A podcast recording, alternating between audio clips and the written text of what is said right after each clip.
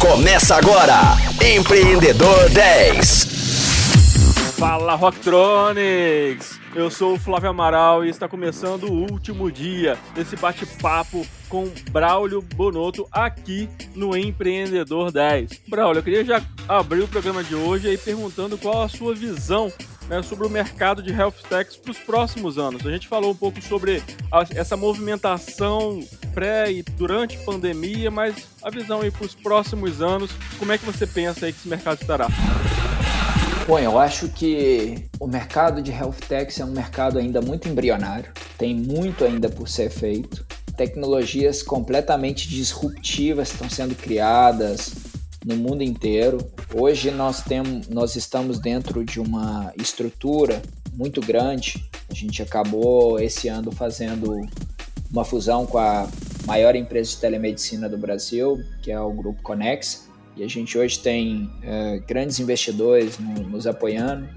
E quase semanalmente eu tenho oportunidade de falar com empreendedores de diferentes partes do mundo, principalmente Estados Unidos, e tem se desenvolvido coisas espetaculares. Eu acho que, por exemplo, inteligência artificial na área de, de saúde ainda vai impactar muito esse mercado.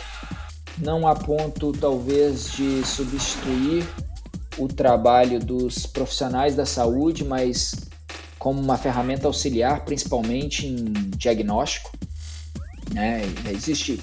Vários estudos comprovando a efetividade que ferramentas de inteligência artificial têm de acurácia maior do que especialistas para identificar doenças.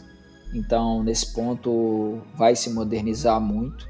E como existe aí um, uma terminologia que se fala no mercado, data is the new oil, né? Fala que os dados é o novo petróleo.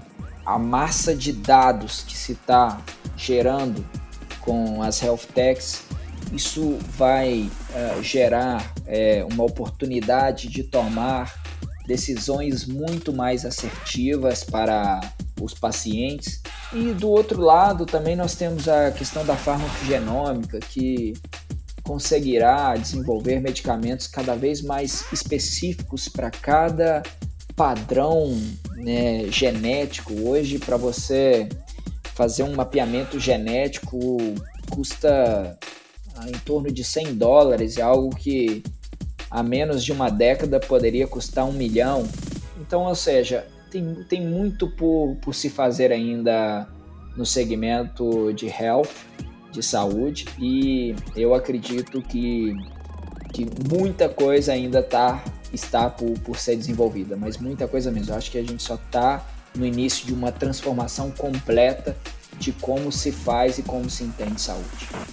Olha só, olha só, eu já tô ansioso esperando essa transformação toda aí, né? Que é lógico que vai aos poucos, mas a gente vai sentindo aí ao longo dos anos. É, e o que, que você diria para quem está entrando nesse mercado, quem quer empreender na área da saúde? O que, que você falaria? Como qualquer outra área de negócio, seja saúde ou qualquer outra área, busque uma dor do mercado. Essa é a melhor forma. Um empreendedor é por, na, por natureza um solucionador de problemas. Então busque um problema, verifique o tamanho desse problema. Tem que ser um, um problema que realmente vale a pena resolver, né? Um problema que tem aí um volume é, de oportunidade imenso, porque lembre-se que por mais que você seja bom, você nunca vai dominar o mercado completo e encare, ah, não perca tempo, tá? É, ah, por vezes eu, eu converso com algumas pessoas que falam, ah, eu tenho o sonho de empreender, mas primeiro é, eu pretendo me especializar muito no, numa área, ter uma carreira profissional para depois empreender.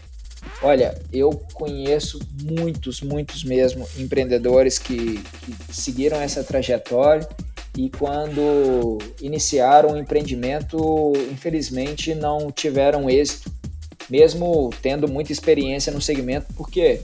Porque por, por vezes dentro de uma grande corporação, para dar-te exemplo, você se torna extremamente especializado em algo. E quando você vai empreender, você tem que saber de tudo um pouco. Você tem que saber de marketing, de comercial, de experiência do cliente, de produto, de RH. Então, os desafios são distintos de ser um executivo corporativo de algum segmento e ser um empreendedor. Portanto, independente da sua idade, da sua experiência, vai errar e vai errar muito. A capacidade aqui de ter sucesso é muito mais resiliência e aprender com os erros e não repeti-los. Portanto, comece o quanto antes. Boa, boa. Não tem um momento perfeito para começar, né? Tem aquele momento ideal ali que você conecta com pessoas e segue em frente. É, e para fechar esse nosso papo, né, essa nossa semana com chave de ouro, a gente não, não, não deixa de lado o nosso bate-bola. Então fala pra gente aí um bom livro. Eu li um livro recentemente que eu fiquei muito impressionado e eu acho que ele tem muito a ver com o momento que nós vivemos de muitas fake news, que se chama Factfulness. Esse livro ele foi escrito, inclusive por um médico, comprovando com fatos que o mundo está muito melhor a cada, vez, a cada tempo que se passa. Todos os indicadores que você olha mostra evolução da sociedade, da humanidade. Porém, o que falta é as pessoas se basearem mais em fatos e menos em, em mídia. Eu acho que é um, um, livro aí que, que ajuda a ter um pouquinho de esperança e, e fé na humanidade em que as coisas estão cada vez melhores apesar dos desafios. Boa, boa. E o Marketing? Eu sou um cliente muito feliz de, de uma empresa e eu sou apaixonado com o serviço que eles, que eles oferecem. Eu sou um, eu sou um viajante é, apaixonado, adoro viajar. Esse é, talvez seja uma das, das minhas maiores dificuldades com, com a pandemia. E eu sou um usuário assíduo do Airbnb. O Airbnb é uma plataforma, para quem não conhece, que compartilha né, quartos ou habitações no mundo inteiro, mais de 100 países. E isso torna a possibilidade de viajar muito mais acessível. Mas o que mais me impressiona no Airbnb é a experiência com, de usuário. É, eu já tive, infelizmente, algumas situações que ocorreram e o Airbnb, no momento, ele não quer saber o quanto custa para resolver o problema do cliente. Ele quer resolver o, o problema do cliente para que o cliente se torne um fã e volte a fazer negócio com a plataforma.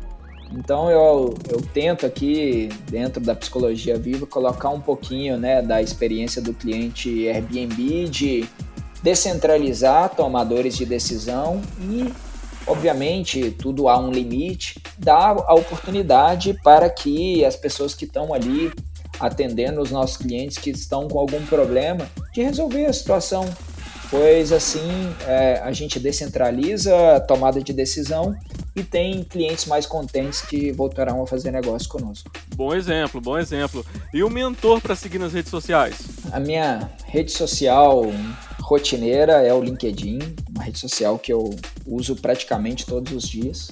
Eu, eu gosto de do, dois empreendedores, não são dois empreendedores brasileiros, mas dois empreendedores que têm uma história de sucesso no Brasil, que é o Guilherme Bentimol, da XP, Guilherme Intimol fala muito é, nas redes dele sobre os insucessos, as dificuldades, mas apesar de tudo seguir o caminho, se você acredita no que faz.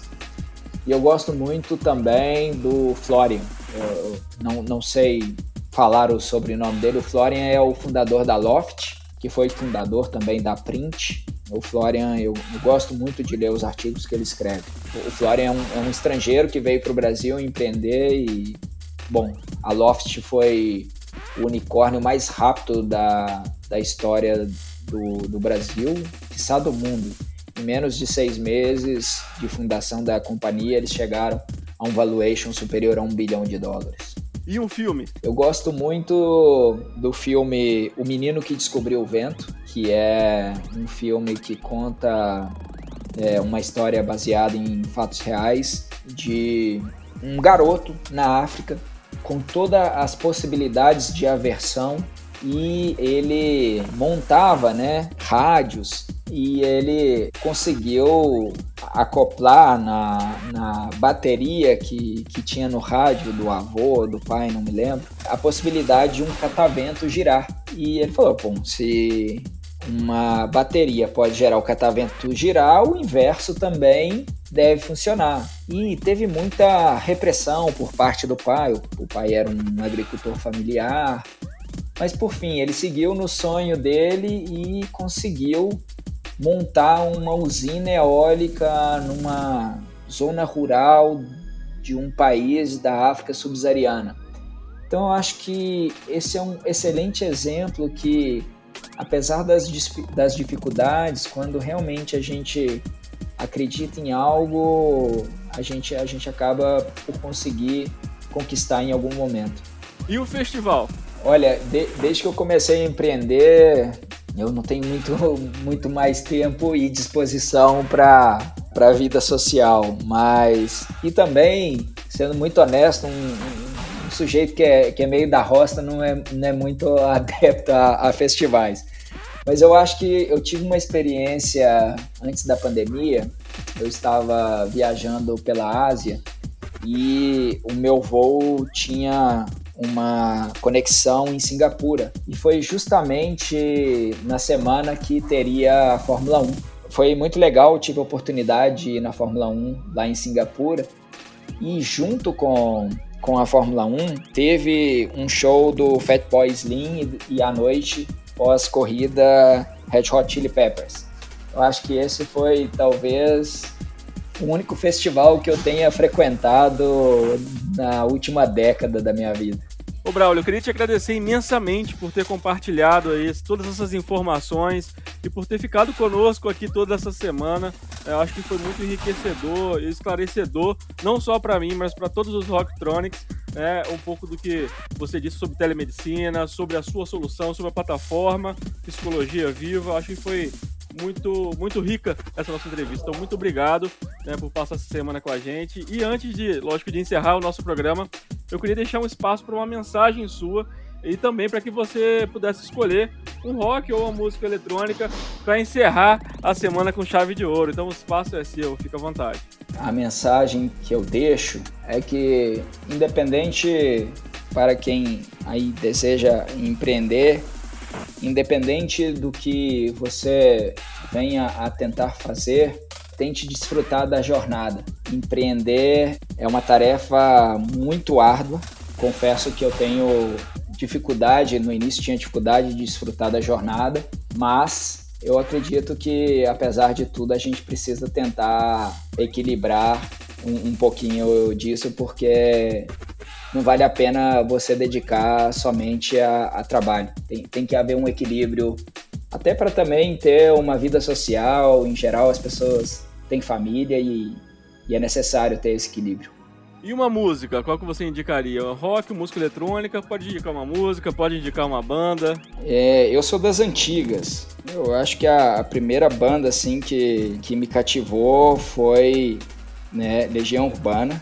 Então, eu acho aí que Legião Urbana tem, tem várias músicas legais. Acho que Pais e Filhos é, é uma que eu sempre gostei bastante. Boa, boa. Então, queria te agradecer mais uma vez aí pela, pela oportunidade e Rocktronics, queria agradecer vocês também, né? Porque vocês passaram a semana com a gente, acompanharam toda a entrevista. E é claro, vamos descansar agora nesse fim de semana e encontro vocês na próxima segunda-feira, às 10 horas da manhã, com reprise às 10 da noite, com mais um Super Empreendedor 10. Até lá e fiquem com Legião Urbana. Rocktronic.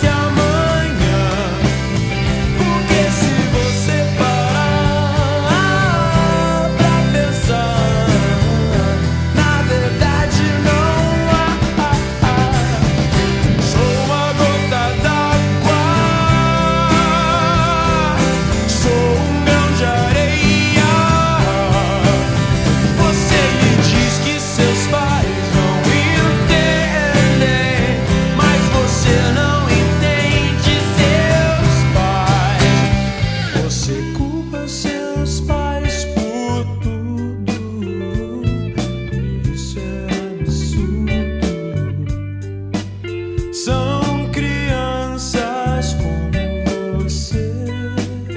O que você vai ser quando você crescer?